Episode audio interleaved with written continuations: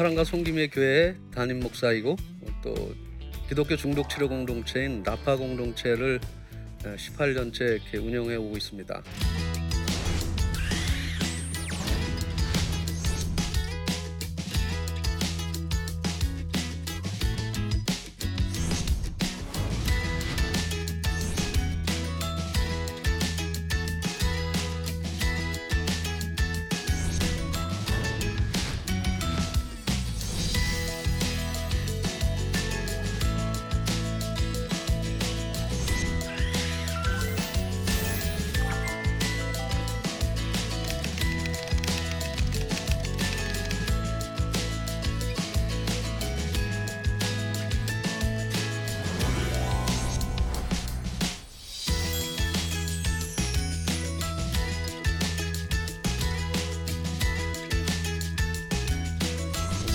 첫째 시간에는 중독이란 무엇인가에 대해서 여러분들하고 어, 이야기를 나누려고 합니다. 하여튼 중독에 대해서 여러분들은 뭐 많이 들어보셨고 또 경험도 하고 계실 거예요. 예, 근데 남 얘기하지 말고 자기 얘기부터 하는 게 중요해요. 나는 과연 무슨 중독이 있을까? 예. 저는 목회자지만 저한테 있는 중독을 고르라 그러면 예, 일 중독인 것 같아요. 일 중독. 음. 저는 뭐 저뿐만 아니라 한국에 있는 많은 목회자들이 일 중독자가 아닐까라고 저는 중독적인 그 전문성으로 놓고 보면 예, 그렇다고 생각이 돼요. 근데 어쨌든 제가 여러분들하고 이야기할 때 중독은 무조건 나쁜 거예요. 그런데 우리가 중독을 얘기할 때 좋은 것을 계속 하고 싶잖아요, 그죠? 어, 이런 것들은 우리에게 있는 그냥 본성인 것 같아요. 어, 맛있는 거 먹고 싶고, 내가 좋아하는 거 계속 하고 싶고, 좋아하는 사람하고 같이 있고 싶고 뭐 이런 것들은 뭐 아무런 문제가 없는 거겠죠. 예. 그래서 그런 것들은 우리 안에 있는 하나의 본성일 수도 있는데 이제 중독은 음, 이제 그 정도를 넘어서는 것, 또 내지는 내가 원하지 않는 것도 막 하게 되는 것들 때문에 이제 문제가 되는 거예요. 자, 모든 사람에게는 좋아하는 것을 계속 좋아하고 싶어 하는 속성이 있죠. 근데 나는 술을 좋아하지 않아. 근데 이분은 술을 좋아해. 그러니까 좋아하는 거 계속 먹고 싶어 하는 건 당연한 거겠죠? 그러니까 그 중독자와 나는 다르지 않아요. 다르지 않다고요. 좋아하는 것을 계속 하려고 하는 성향이 나는 똑같단 말이에요. 예. 이 얘기를 제가 왜 하냐면 여러분도 중독의 성향이 있고 저에게도 중독의 성향이 있다는 것들을 전제하기 위한 거예요. 우리나라에 중독이 많이 있습니다. 예, 굉장히 많은 중독이 있어요. 음. 여러분들이 알고 있는 중독의 종류만 한번 얘기를 한번 해볼까요? 예.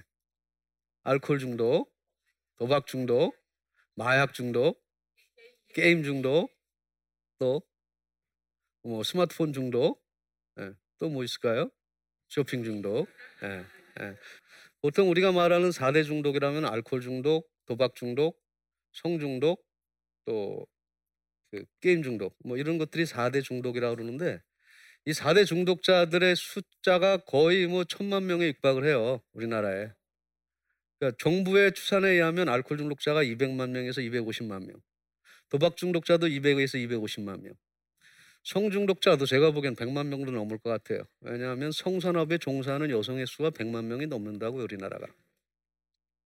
도박 중독 심각하죠. 예?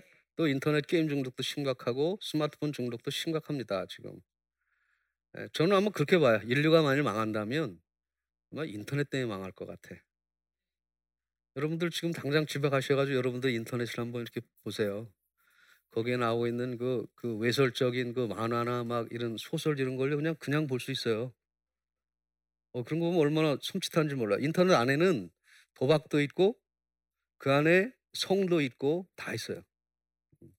인터넷을 잘못 활용하면 아, 우리에게 아주 굉장히 커다란 문제가 될 수도 있다고요.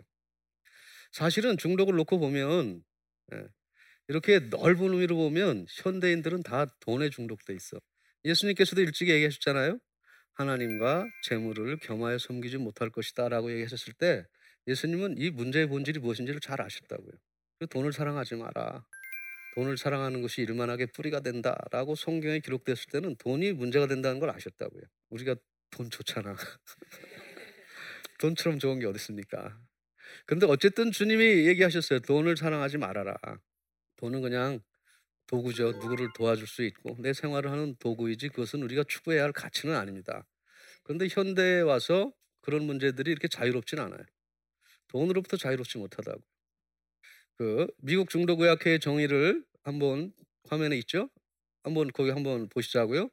지속적이거나 읽어보세요. 네. 음, 음. 음, 음.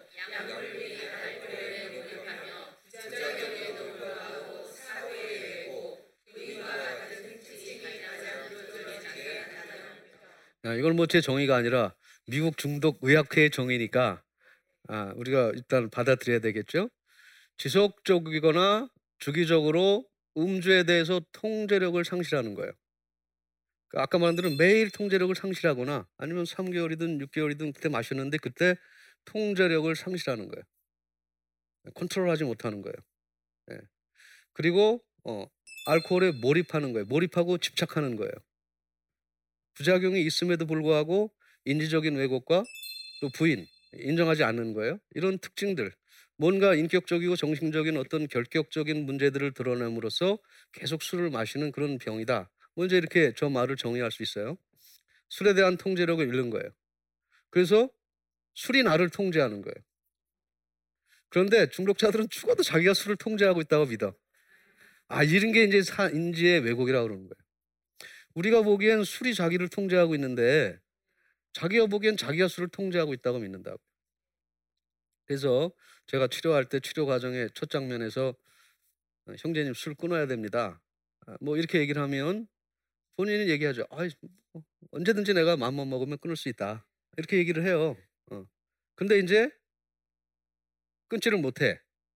끊지를 못하고 나면은 꼭 이제 다른 얘기를 하죠. 이제 변명을 하거나 아, 어떤 이제 이유를 들러대기도 하는데 그것은 조금 있다가 중독이라는 병의 방어 기제 때 설명을 하기로 하고 어떤 중독의 그 특징 중에 제일 중요한 거는 통제하지 못하는 거예요. 조절할 수 있는 능력을 잃어버린 거예요. 왜 잃어버렸는지는 잘 모르겠어. 음, 왜 잃어버렸는지 잘 모르겠어요. 어떤 사람은 술 정말로 안 마시려고 해. 정말 안 마시려고 한다고요. 그런데 어느 날 보면 자기 손에 수, 술병이 들려 있는 거야. 야, 이거 진짜 이거 어떻게 감당할 수가 없는 일이죠. 자기도 얼마나 이것이 괴롭고 힘들겠어요. 첫 번째 기준은 어쨌든 조절이 안 된다는 거예요. 두 번째 중독에는 금단 증상이라는 것이 있어요. 금단 증상. 금단 증상이 있으면 상당히 위험해요. 가장 그 사소한 금단 증상은 예를 들면 여러분들의 자녀 중에는 이제 게임 중독인 아이들이 있다고. 얘 게임 못하게 하면 무슨 반응을 보여요? 화를 내죠. 불안해하죠. 이런 걸 뭐라고 얘기하냐면 불안하고 초조하고 안절부절 못하는 거예요. 그거를 해야 돼. 그걸 못하면 마음이 막 불안하고 딴 일은 손에 잡히지도 않아. 예. 그리고 짜증 막 내고 어, 나중엔 폭력적이 돼. 음, 어, 뭐 부모 이제 얘들 눈에 이제 막 부모도 잘 안 뵐 수 있어. 예. 막 이 런 그 금단 증상을 겪게 돼요. 이게 중독이라는 그 현상의 특징 중에 하나예요. 음. 또 이제 중독의 특징 중에 하나는 물론 아까 금단 증상 중에 정말 또 무서운 건 뭐냐면 환시와 환청 뭐 이런 것들이 있어요. 내 눈에는 안 보이는데 자기 눈에는 막 보인대 괴물이 귀신이 아무 소리도 우리는 안 들리는데 우리한테 저 소리 안 들리냐고. 지금 막나 예? 지금 막 잡아 죽인다 그러고 막 저런 소리가 안 들리냐고.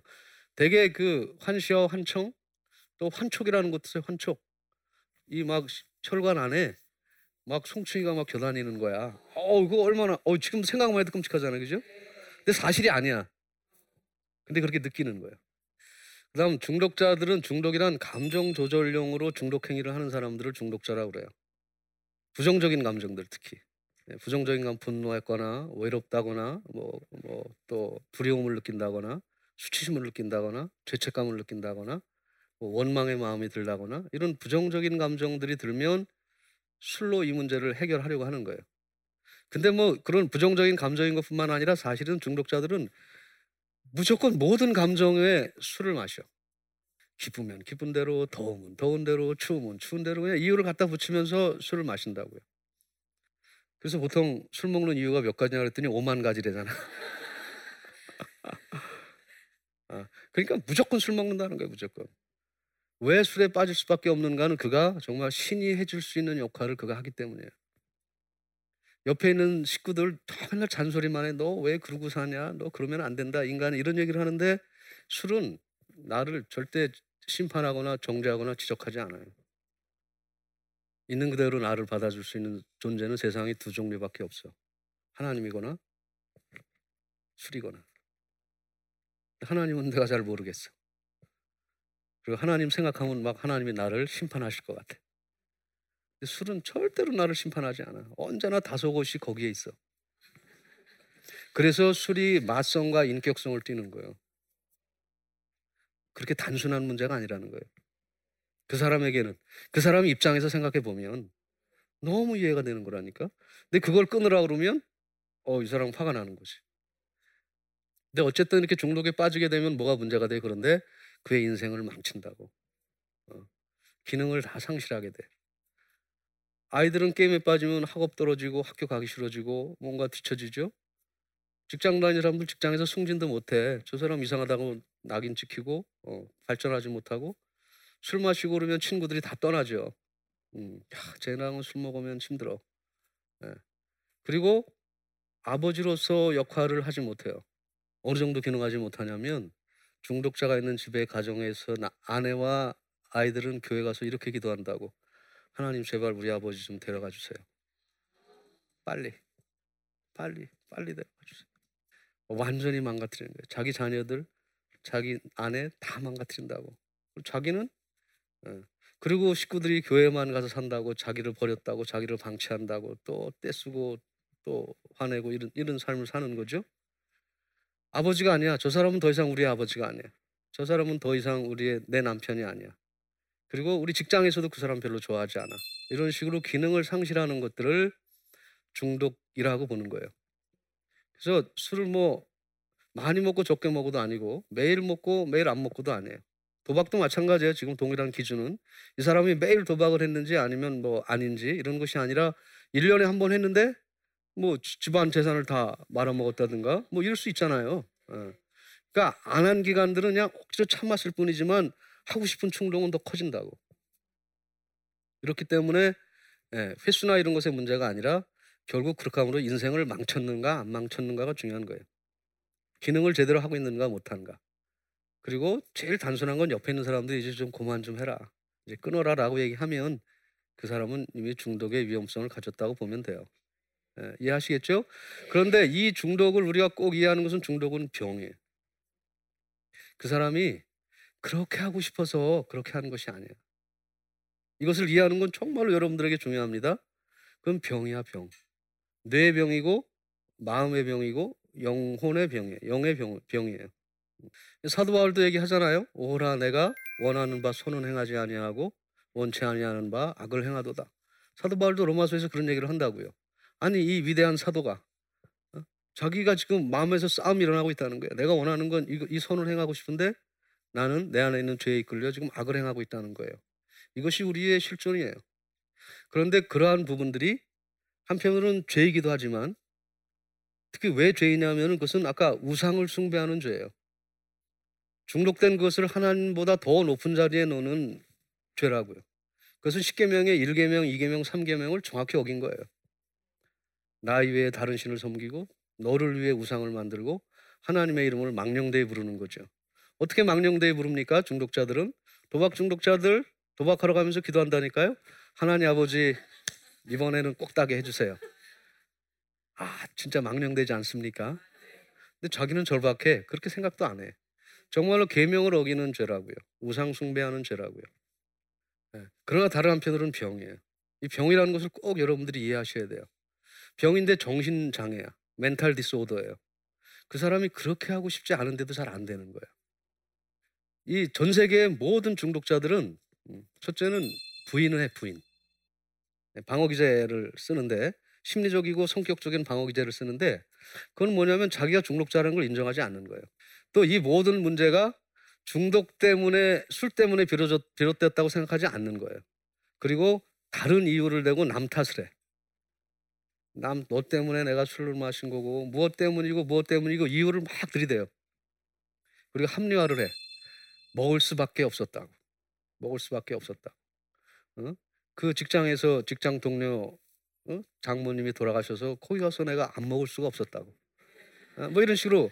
그런데 이제 문제는 뭐냐면 어느 날 보면 또 똑같은 거짓말을 또 해. 하도 거짓말을 하니까 예, 자기도 무슨 거짓말을 했는지도 몰라 나중에는. 그래서 중독은 바로 그런 관계가 깨어지게 만들고 자기의 인격을 헝클어뜨리는 예, 그런 병이에요. 그것을 멘탈 디스오더, 정신 장애다라고 얘기하는 거예요. 그런데 진짜 진짜 우리가 흔히 아는 대로 정신 분열, 요즘엔 조현병이라고 그러죠. 음. 그거는 예를 들면 어떤 사람이 미쳤어. 정신병원에 가면 나도 예수병이라는 환자가 있다고요. 자기가 예수라고 생각하는 거야 자기를. 그럼 병원에 사람들이 오면 가서 너에게 복이 있을지어다 막 기도해 줘. 그럼 다른 사람들이 이걸 받겠어요? 너 뭐야 이러고 그러죠. 그럼 자기가 한 대 맞고 혼자 가서 슬퍼해. 밤에 부시시 일어나 가지고 그 잠자는 사람한테 가서 또 안수 기도하고 축복 기도를 해준다고. 근데 그 사람 우리가 이해하는 방식은 뭐예요? 어, 저 사람 제정신 아니래. 그럼 이해가 되잖아요. 그냥 이해가 되잖아요. 근데 알코올 중독자는 그런 건 아니에요. 모든 중독자들은 그런 건 아니에요. 근데 어딘가 사상과 정신의 왜곡이 일어났고 생각하는 것과 느끼는 것과 행동하는 것들을 일치감 있게 행동하는 것들이 굉장히 어려운 그런 존재가 날 되어버린 거예요. 아무도 이 세상에 어떤 중독자도 자기가 중독이 되고 싶어서 중독이 된 사람은 없어요. 어떤 이유들 때문에 혹은 마시다 보니까 혹은 도박을 하다 보니까 이제 중독이 된 것이죠. 여러분들이 꼭 이해를 오늘 하나 꼭 저한테서 이 강의를 들으면서 하나 꼭 기억해야 하는 건 중독은 병이다는 거예요. 병이기 때문에 원인이 있어요. 또 병이기 때문에 고칠 수 있어요.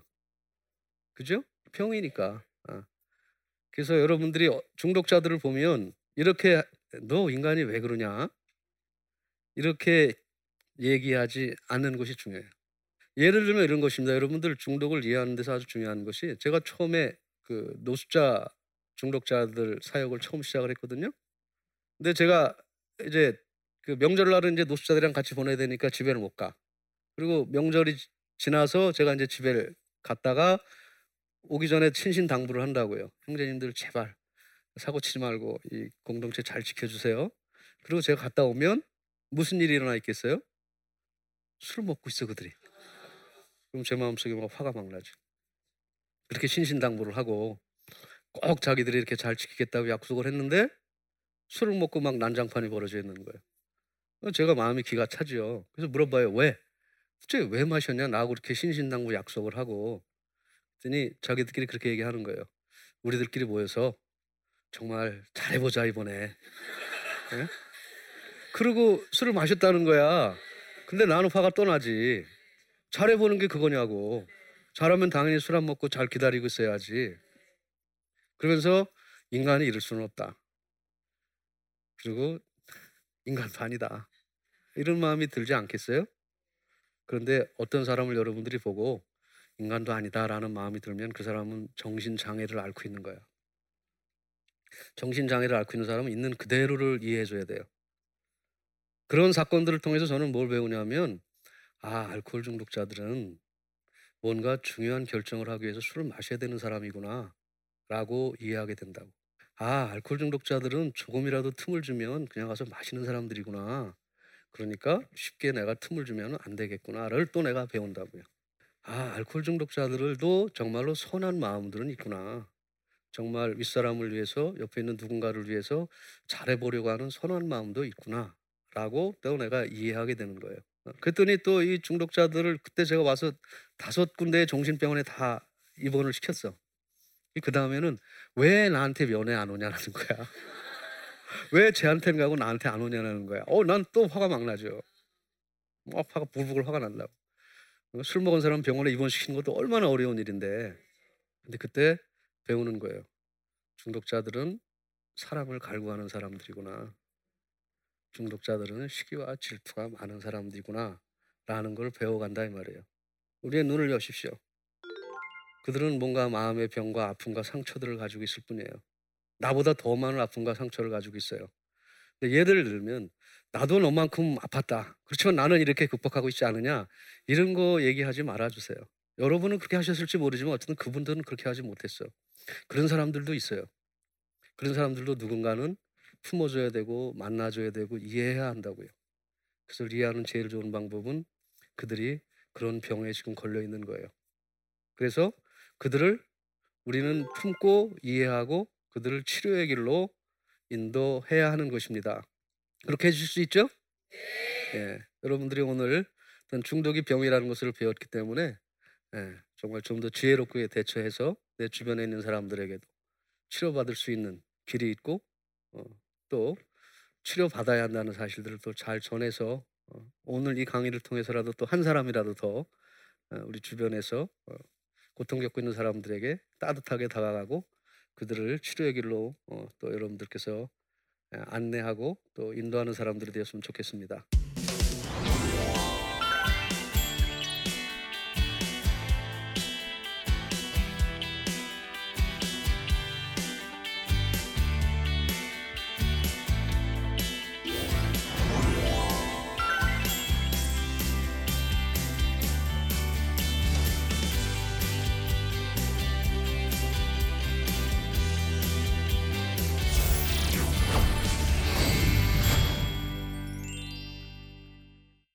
네, 제 강의를 듣고 질문을 해주신 분이 있어서 그 질문을 보고 답해드리도록 하겠습니다. 한번 다 같이 볼까요?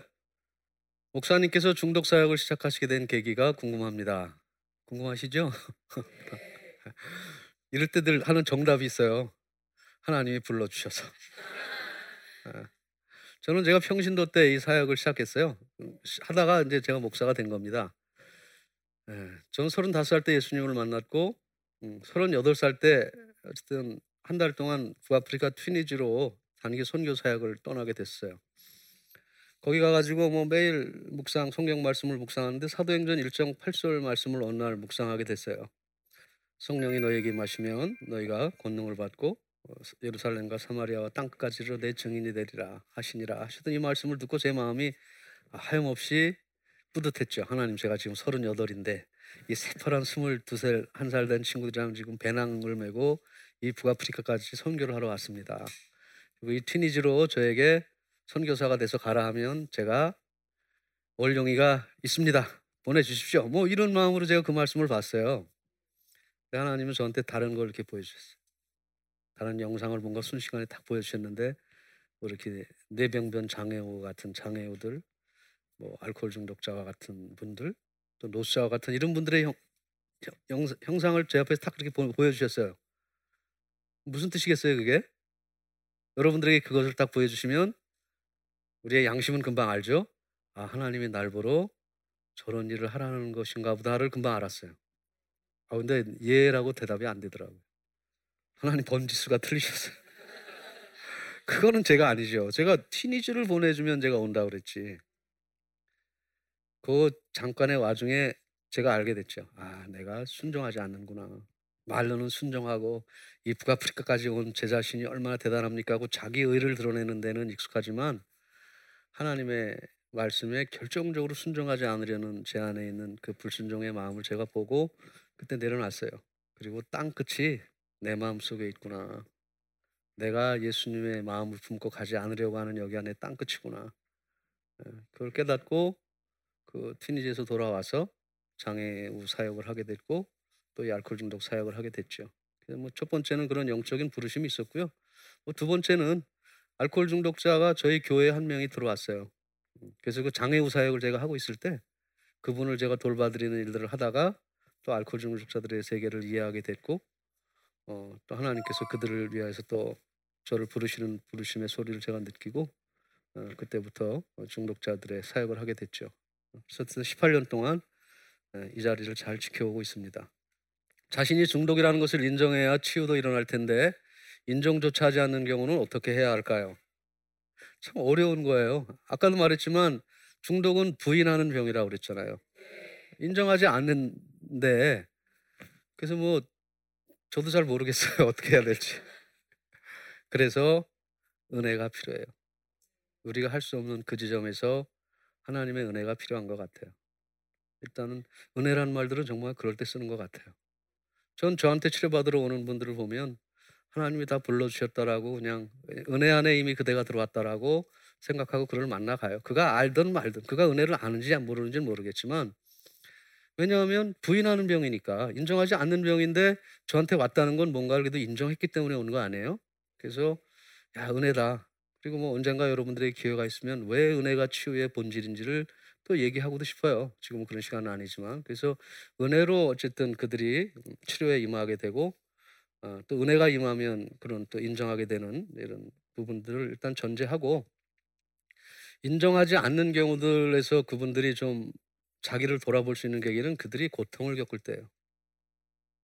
어, 내일도 제가 또 다음 시간 그 치유에 대해서 얘기할 때도 말씀을 드리겠지만 고통을 겪을 때 그들은 하나님 앞에 나아오거나 더 이상 이렇게 살아서는 안 되겠다 하는 이런 결단을 하게 돼요. 그래서 옆에서 너무 도와주려고 하지 말고 좀 고통스럽지만 소위 말한 인생의 바닥을 치는 뭔가 바닥을 치고 일어날 수 있는 그러한 그 환경 안에 그를 또 이렇게 내어 버려두는 것도 필요해요. 하나님도 우리를 내어 버려두시잖아요. 예, 그래서 그럴 때 그들 스스로가 깨닫고 뭔가 일어설 수 있는 기회를 제공해 줄 필요가 있어요. 너무 이렇게 도와주려고 할 필요가 없어요. 또 하나는 음, 그들이 그것을 인정할 수 있도록 가족들이 공부를 많이 해야 돼. 중독자의 마음을 잘 이해하고 그들의 마음에 진정성 있게 다가갈 수 있는 그런 가족들이 준비를 잘 하고 그들 한 사람 한 사람들의 마음 가운데 진정한 사랑의 마음을 전하고 또 이런 정보를 제공하고 또 치료의 기회가 있는 것들을 어, 자꾸 알려주고 뭐 이렇게 하는 노력들이 필요하겠다. 아, 뭐 이렇게 생각이 됩니다. 저는 이 중독자들과 함께 18년을 함께 살아왔어요. 살아오면서 쉽지는 않았겠죠? 예, 쉽지 않았습니다. 그렇지만 하나님의 은혜 안에서 회복된 또 많은 사람들이 있고 음, 정말 하나님의 나라 또 정말 회복되는 것에 대한 아름다움 음, 또 회복된 가정의 그 놀라운 기쁨 음, 이런 것에 대한 또 많은 경험들로 가지고 있습니다. 중독으로부터 아무로부터 자유롭지 못한 지금 이 시대에 정말 치료에 대한 소망은 있는가? 과연 그것은 가능한가? 그러한 사례는 정말 있는가? 아, 이런 이야기들에 대해서 또 다음 시간에 여러분들과 만나서 함께 나눠보도록 하겠습니다. 제 강의를 들어주셔서 감사합니다.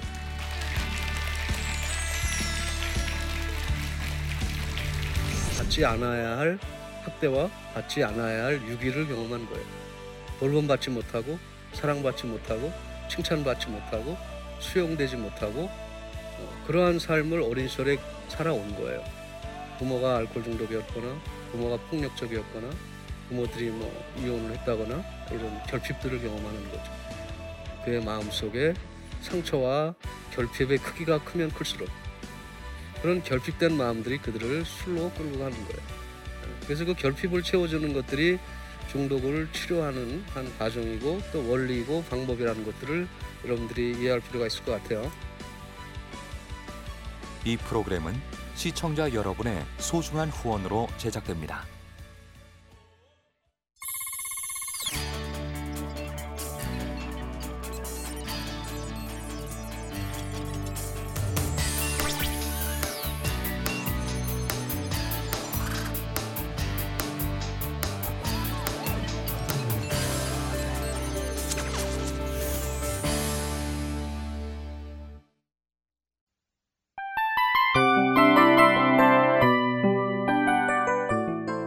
이 프로그램은 청취자 여러분의 소중한 후원으로 제작됩니다.